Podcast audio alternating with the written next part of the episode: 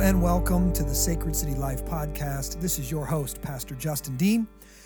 And this podcast is all about helping you follow Jesus in the normal, everyday rhythms of life. And today I've got two of my pastoral residents with me. I've got Bryson Amex How's it going? and I've got Kevin Noer. Hey guys. And what we're going to do today is we're going to talk about a fascinating article on Desiring God written by Joe Rigney. And Joe Rigney really is becoming one of my uh, favorite authors. Um, actually, we talked about pornography in that book that Joe Rigney wrote, and now we're talking about something else Joe Rigney wrote. And this is called an article that we'll link to in the show notes. it's called The Enticing Sin of Empathy.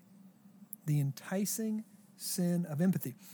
And the article itself was written in the style of um, uh, what's the Lewis book? Screwtape letters. Right, the Screwtape letters, where if you know anything about Screwtape letters, basically it's a book written by C.S. Lewis, but the narrator and the or basically the book is like a senior demon writing to his little minions on how to tempt Christians to sin, tempt them away from the enemy, which would be Jesus or or God. And it's a fun book. It's an insightful book. It's uh, I love it. I've read it two or three times. I've got it even on audiobook and just enjoy it. Well, he writes this article in the same uh, in the same way, talking, um, writing to Wormwood, the demon, but and he's it's just kind of like an, a new chapter in that book. But the whole thing is, how many of us have ever thought about the sin of empathy? What, when you guys first saw that, what did you think? I was thinking, uh oh, because uh, my uh, uh, undergrad degree was in psychology, and so there's a big push um, on empathy, on understanding feelings, and all that. Figured I was in trouble. Yeah, what did you think of when you saw the, sin- the sin of em- empathy? I have to always try and remind myself on the difference between sympathy and empathy. So, uh, yeah, I, to me, I was confused. I'm like, okay, what is empathy? What is sympathy? Right. So I don't even remember what it was, but probably a year or so, maybe or more, I preached. I had a, a little segment in one of my sermons um, on the difference between uh, sympathy and empathy. Um, and I was just drawing some attention to some things because the, the word empathy is not in the Bible. Um, and what he's drawing, let me just quote from the article. He's this demon is trying to get his minions to pull people away from sympathy and compassion and towards empathy. And empathy, they're saying here that empathy is a sin. Okay, now um, let's let me sh- let's read let's read uh, what he writes. He says this. First off, he says um, he's talking about when we're suffering he says people when they're suffering tend to make two demands that are impossible to fill, fulfill simultaneously on the one hand they want people to notice the depth of their pain and sorrow how deep they are in the pit how unique and tragic their circumstances at the same time they don't want to be made, made to feel that they really need the assistance of others. In one breath, they say help me. Can't you see i'm suffering? And the next they say, How dare you act as though I needed you and your help? The sufferer doesn't want to be alone and demands not to be pitied. This makes their emotional turmoil and suffering not only delicious to our taste, but also highly combustible hmm. And unpredictable. so now listen to this next paragraph. Sufferers have been placing such impossible demands on others from time immemorial. In response, our armies have fought for decades to twist the enemy's virtue of compassion into its counterfeit, empathy. Okay, so Rigney's showing here that empathy is not synonymous with compassion. Hmm. Empathy is not synonymous with even sympathy. He's saying empathy is the counterfeit compassion. Okay? Let's, let's here's what here's how he defines it. Compassion only suffers with another person. That's what compassion means. Hmm. Suffer with, hmm. literally. Empathy suffers in them. It's a total immersion into the pain, sorrow, and suffering of the afflicted. Under the demon says this, under our influence, we've taught the humans to think only a heartless and unfeeling beast could oppose such a total immersion, such a generous act of love. Our recent success in this conceptual migration has given us ample opportunity for mayhem. So he's just saying we've caused a lot of crazy with this, getting people to so empathize with others' pain that they're actually suffering in the other person. They're not suffering with the other person like um, compassion does. So here's the idea compassion suffers with the hurting while maintaining an allegiance to truth, while maintains an allegiance to Jesus. Okay? it, it actually suffers with the hurting because of our our being united to Jesus. Mm. Okay, um, just like Jesus did. So we suffer with people, but we won't sin with people, mm-hmm. right? We suffer with people, yet we hold on to the truth. We suffer with people, yet we hold on to Jesus, mm-hmm. and we maintain that grip. Okay. Empathy just suffers in someone and l- kind of lets go of the truth. Hmm. in an illustration he uses in the book or in the article, compassion, if they see somebody sinking in, sink, in quicksand, hmm. compassion grabs a hold of something sturdy and then puts one foot in the quicksand while one foot on the solid ground and reaches out their hand and is will, willing to suffer with that person and, and do everything they can to get that person up on shore. Mm-hmm. Empathy jumps into the quicksand with them. Com- a f- It's a full immersion into their experience. It's a full immersion into their feelings. It's a full immersion into feeling what they feel. Mm-hmm. And empathy demands nothing less. He says this empathy shifts the focus from the sufferer's good to the sufferer's feelings, making them the measure of whether a person is truly loved. So it's not about doing loving things and seeking that person's good. The end result is actually that the person just quote unquote feel loved. Mm-hmm. Well, honestly, our uh, I don't know what it's going to take to make you feel loved, but it that could very easily be you're asking me to sin. You're asking me to abandon my values. You're asking me to abandon Jesus Christ. So in the in the the main place where our sufferings are kind of brought to our community is in our missional community, right? So what does it look like to fall into empathy in missional community when someone's sharing their sufferings? Yeah, well, well, honestly, before I would do that, I would pull out thirty thousand feet, and I think the, the one of the biggest dangers first is cult is cultural. It's culture wide. Okay, so right now there is a big culture wide push um, in support of either we could just call it trans or transgender or um, the fluidity of gender, right? And there's a couple things going on. There's there's there's the culture that's trying that's basically saying you must throw away all categories of male female. You must throw all of that away. If you don't like literally jump in this quicksand with us, if you say you're if you say the historic pronouns that are used, then you are committing harm against a person. So a woman or a, a, a, a it's so hard for me to talk like this. Okay, a person born female, if she believes in her mind that she is a man and I were to call her her, I would be committing harm. Mm-hmm. So therefore, what, what this is doing now is weaponizing my compassion. It's weaponizing my compassion. And it's saying, you want to be loving, right? You want to be kind, right? You want to empathize, right? Well, if you do, this is what that means. You have to accept my gender pronouns and you have to use my gender pronouns.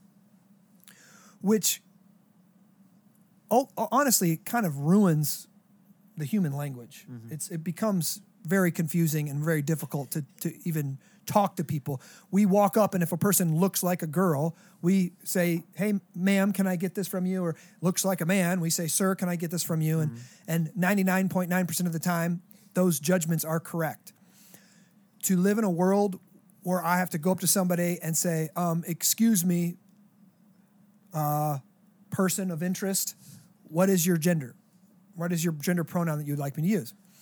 it's it's it's chaos, right? And that's what that's what Wormwood is do, is trying to do in here. It's trying to enter chaos. Now, here's where it gets really um, difficult. if I'm okay, so gender dysphoria is a real thing.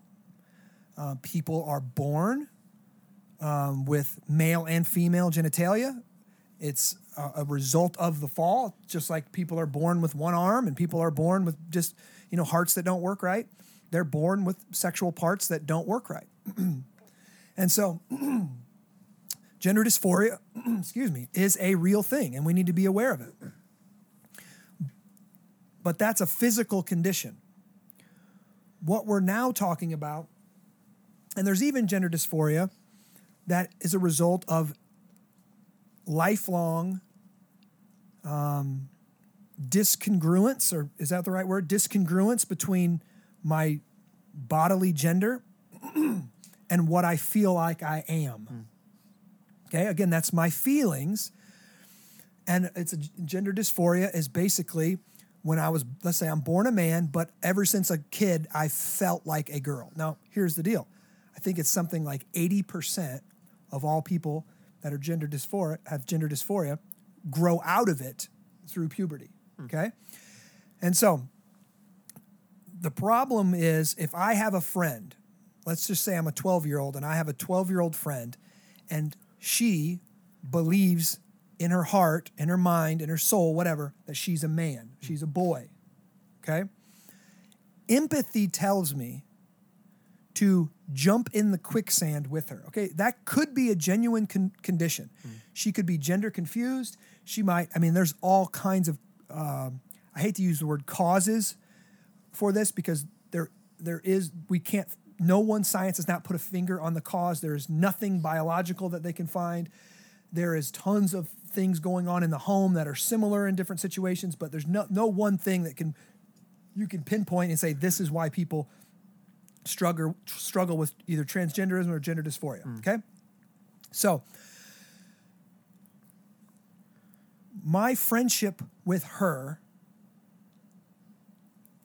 is in, is in trouble here because she's dealing with a real situation that she probably doesn't want. Mm-hmm. Right? She hasn't welcomed this. This isn't something that she's quote unquote choosing. This is just how she's felt from birth. Mm-hmm. Well, my biblical theology would tell me, okay, that could be a result of the fall. That could just be a result of the curse. And so I get that. There's there, we we we, we want to sin in all kind of different ways that mm-hmm. aren't good for us. But here's what happens.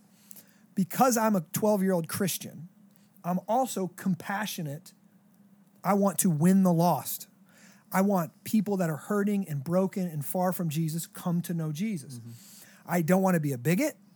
I don't want to be judgmental. I don't want to be a legalist. I don't want to be mean, right? And so what this this puts me in a quandary. Mm-hmm.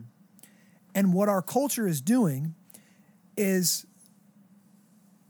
throwing off compassion that loves a person, suffers with a person, and instead goes to empathy, which immediately goes this, says this you can be whoever you want to be.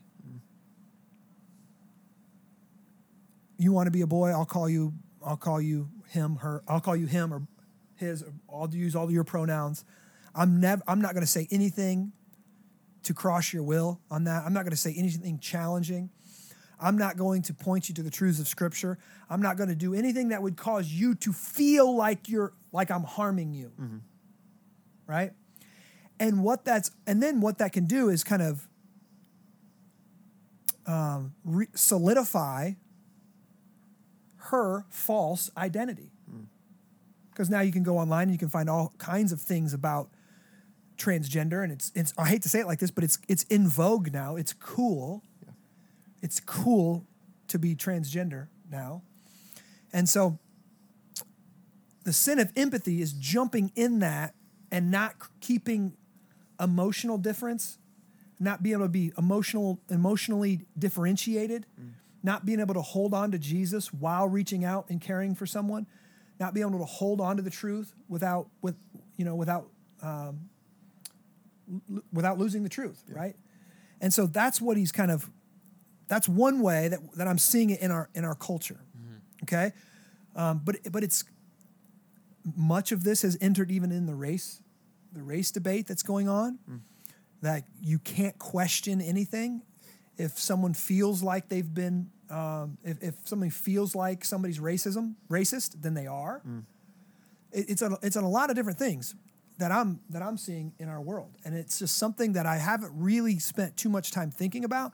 And I think Rigney is onto something here. and what's interesting to me is compassion, and I, I really see this going on the this this card getting played on the left politically, uh, the Democrats and those on the left, um, those in a lot in higher education, a lot of stuff going on in our in our society today. They're what they're doing is they're weaponizing Christian compassion against us in the form of empathy. Okay, here's what I mean by that. if you study civilization, basically this is this is a huge generalization, but as you study civilization, no one cared about the poor until the Jewish people. Hmm. Okay? Because God said he cares about the poor. God said he cares about injustice. God says he cares about the fatherless. He cares about the widow. Mm-hmm. And he says, since I care, for, care about them, you must care about them. Mm-hmm. So Israel set up all kind of legal codes to take care of those who are less fortunate, right? Yeah. Well, that gets expanded. That gets expanded upon in Jesus. Jesus comes as a poor a poor person, right? With a, basically a, a, a single mother, you know, born of a single mother. His father, you know, Joseph dies relatively young. It sounds like, and um, and Jesus cares for the poor, right? And so his he's got that upside down kingdom, kingdom, right? Blessed are the poor in spirit. On and on and on it goes. And so, so one of the virtues of Christianity amongst all the world religions was our care for the poor. First century, this is what made us unique in the Roman world. Roman Empire hated the poor. Um, ab- abortion and infanticide was commonplace, and Christians would take those babies. Christians said that's a sin. Christians said don't do that. Um, and so they had care for the outsider. They had care for the broken. They had, and so okay, so this is I'm going to say this. This is our thing. This is our virtue. And yet that virtue stems from our connection to Jesus. So Jesus tells us what compassion looks like. Jesus tells us what it looks like to help the poor. Okay, um, what it looks like to help the suffering. What it looks like, and Jesus does that, but never hands himself over to people. He never loses his feelings. He never loses his grip on reality. He never sins in response of his care for the poor. Okay? So Jesus shows us what compassion looks like. And sometimes Jesus said some hard things, right? Sometimes Jesus did some things that were very challenging. But what I'm seeing going on in our society is our culture has looked into Christianity and said, Ooh, I like that care for the poor thing. And they've pulled that out, renamed it as empathy, and divorced it from God, divorced it from Jesus, divorced it from truth. And now, what's being asked of us, we cannot comply with. But here's the danger, and especially if you're parents, here's the danger. Your kids, if they have that softness of spirit, if they have that compassion in them, if they have that sympathy in them for the poor and for the lost and for the broken, that impulse is being weaponized by the enemy of our soul to give up on truth, to give up on J- Jesus, and to go headlong into supporting gender bending stuff that's going on right now, homosexuality, homosexual marriage, transgenderism, um, abortion, on and on and on down the down the list you go. And so Rigney here is naming that. And I really appreciate it. He's putting his finger on something and saying, let's call that the sin of empathy. Because empathy is never used in the Bible. It actually, um, I looked into it, and it didn't become a word until 1909, or an English word rather. Yeah. Yeah. Um, That's fascinating. so would you say then that empathy is kind of like um, you find your identity in empathy, versus if you have compassion, that comes from your identity in Christ? I think so. I think so. It's just over. I don't want to say it's over. It's it's. It's like if you if you walk up to someone and you see their hair on fire, mm-hmm.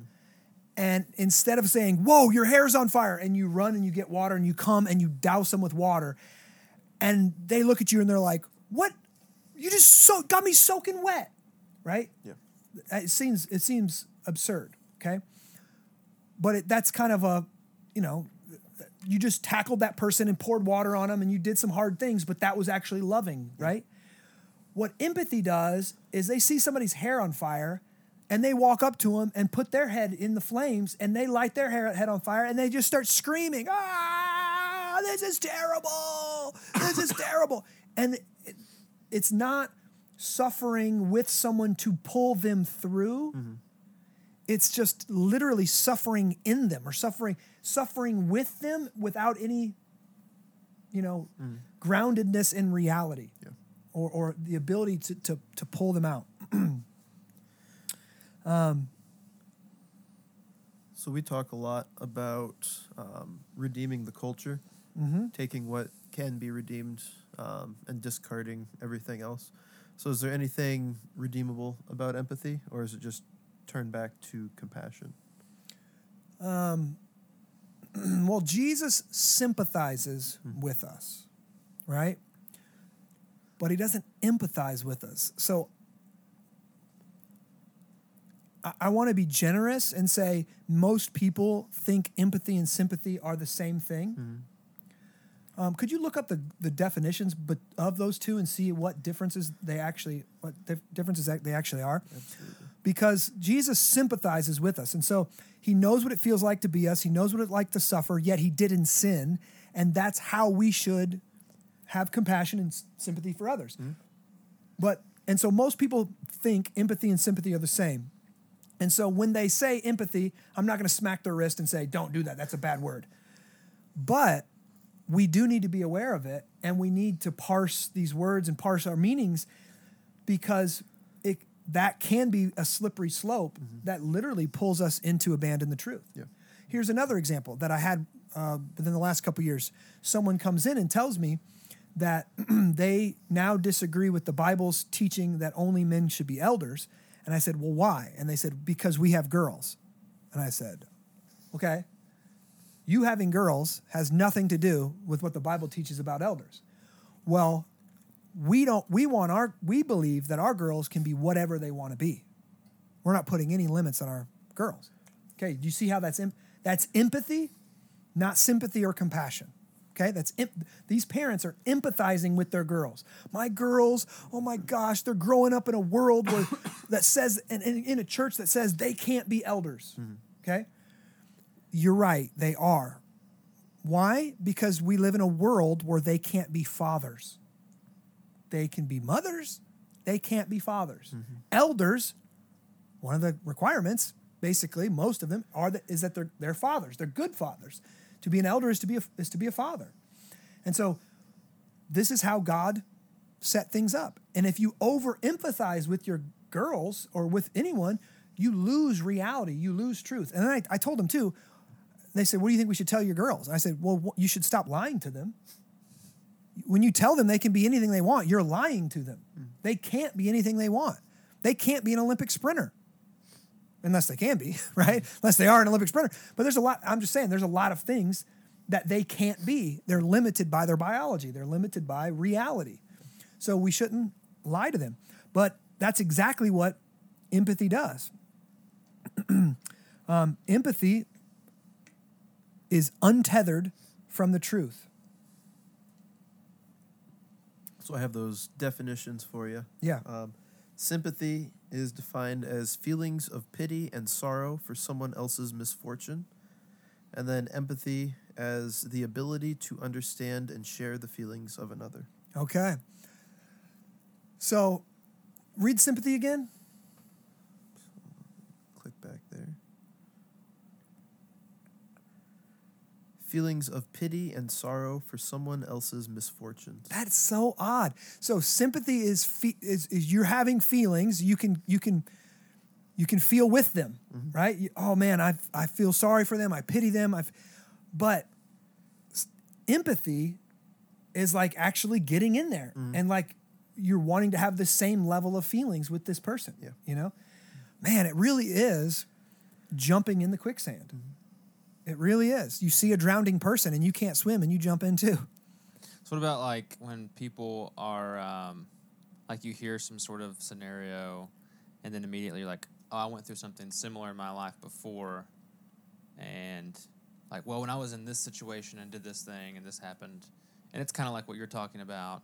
Is that like hopping in the quicksand with them too? No, or- that, that's actually sympathy. okay. When you've been through something and you've been through it, right? And then you're sharing, and so you can feel that where they're at, that's sympathy.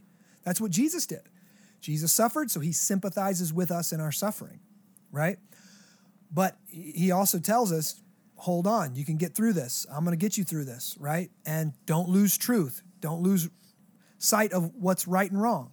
So for a person, let me just say it like this.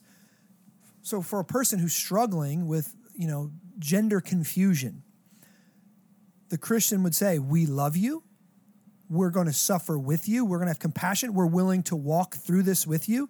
We're not going to, you know, um, judge you and kick you out, but we all and we also believe that biologically you are whatever it is a male right We're, we want to treat you like a male and we want we, we realize you might not feel like a man we, we understand that but this is you know and you might suffer you might suffer with those feelings for the rest of your life right but we're going to call you to live your life as a biological man, right?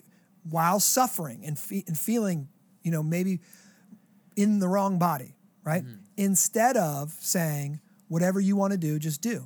And we'll love you no matter what. because if that person begins, and I'm just going to say it like this, to mutilate their, their body that the Lord has given them, I don't believe that's glorifying God with their body. And I think that's a sin. Mm-hmm. And so we would be condoning that sin, right? And and then it gets into all kind of weird stuff because if she if it's a biological female, and a lot of times biological females and they feel like they're a man and they're attracted to females, well honestly that's homosexuality. I know it's not according to them, but for us it is. And so we have to we have to resist that. We have to hold on to the truth while trying to love this person, right? So so I think that's the difference between compassion and sympathy and empathy.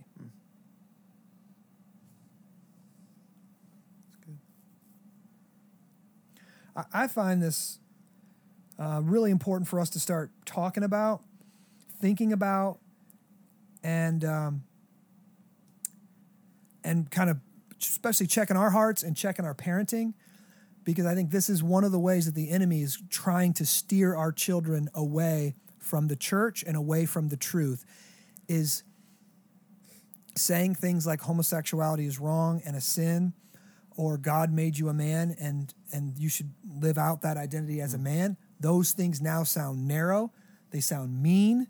They sound judgmental and they, they it's it's going against what they believe is a virtue of empathy and I think we need to be point, pointing to empathy and going actually there this might be a sin that that should be avoided